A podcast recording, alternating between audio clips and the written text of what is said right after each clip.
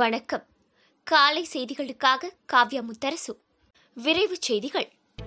கடந்த இருபத்தி நான்கு மணி நேரத்தில் நாடு முழுவதும் ஐம்பத்து மூன்றாயிரத்து நானூற்று எண்பது பேருக்கு கொரோனா தொற்று உறுதி செய்யப்பட்டுள்ளதாக சுகாதார அமைச்சகம் தெரிவித்துள்ளது ரயில்களில் இனி இரவு பதினோரு மணி முதல் அதிகாலை ஐந்து மணி வரை செல்போன் உள்ளிட்ட மின்னணு சாதனங்களை சார்ஜ் செய்ய முடியாது கொரோனா இரண்டாவது அலை வேகமாக பரவி வருவதால் திருப்பதியில் இலவச தரிசன டோக்கன்களின் எண்ணிக்கையை தேவஸ்தானம் பதினைந்து ஆயிரமாக குறைத்துள்ளது திருவாரூர் மாவட்டம் நன்னிலம் அருகே உரிய ஆவணமின்றி கொண்டு செல்லப்பட்ட ஒரு கோடியே அறுபது லட்சத்து எழுபத்தி இரண்டாயிரம் ரூபாய் ரொக்கப்பணத்தை தேர்தல் பறக்கும் படையினர் பறிமுதல் செய்தனர்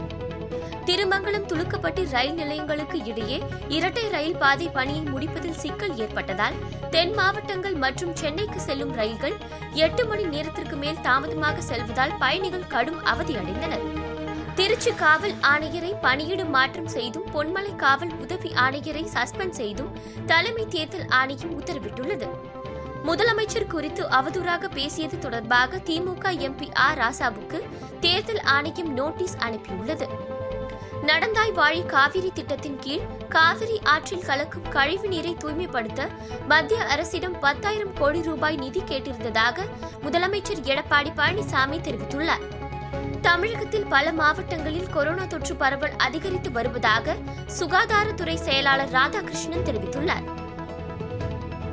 இந்தியாவின் இரண்டாயிரத்தி இருபத்தி ஓராம் ஆண்டு பொருளாதார உற்பத்தி இரண்டாயிரத்தி பத்தொன்பதாம் ஆண்டை விட குறைவாகவே இருக்க வாய்ப்புள்ளதாக ஐநா சபை தெரிவித்துள்ளது மேற்கு வங்கம் அசாமில் இரண்டாம் கட்ட சட்டப்பேரவைத் தேர்தல் நாளை நடைபெறுகிறது மத்திய பிரதேசத்தில் ஓலி கொண்டாட்டத்திற்காக மதுவுக்கு பதில் சானிடைசரை குடித்த இருவர் உயிரிழந்தனர் பாகிஸ்தான் தேசிய தினத்திற்கு வாழ்த்து தெரிவித்த பிரதமர் நரேந்திர மோடிக்கு பாகிஸ்தான் பிரதமர் இம்ரான்கான் நன்றி தெரிவித்து கடிதம் எழுதியுள்ளார்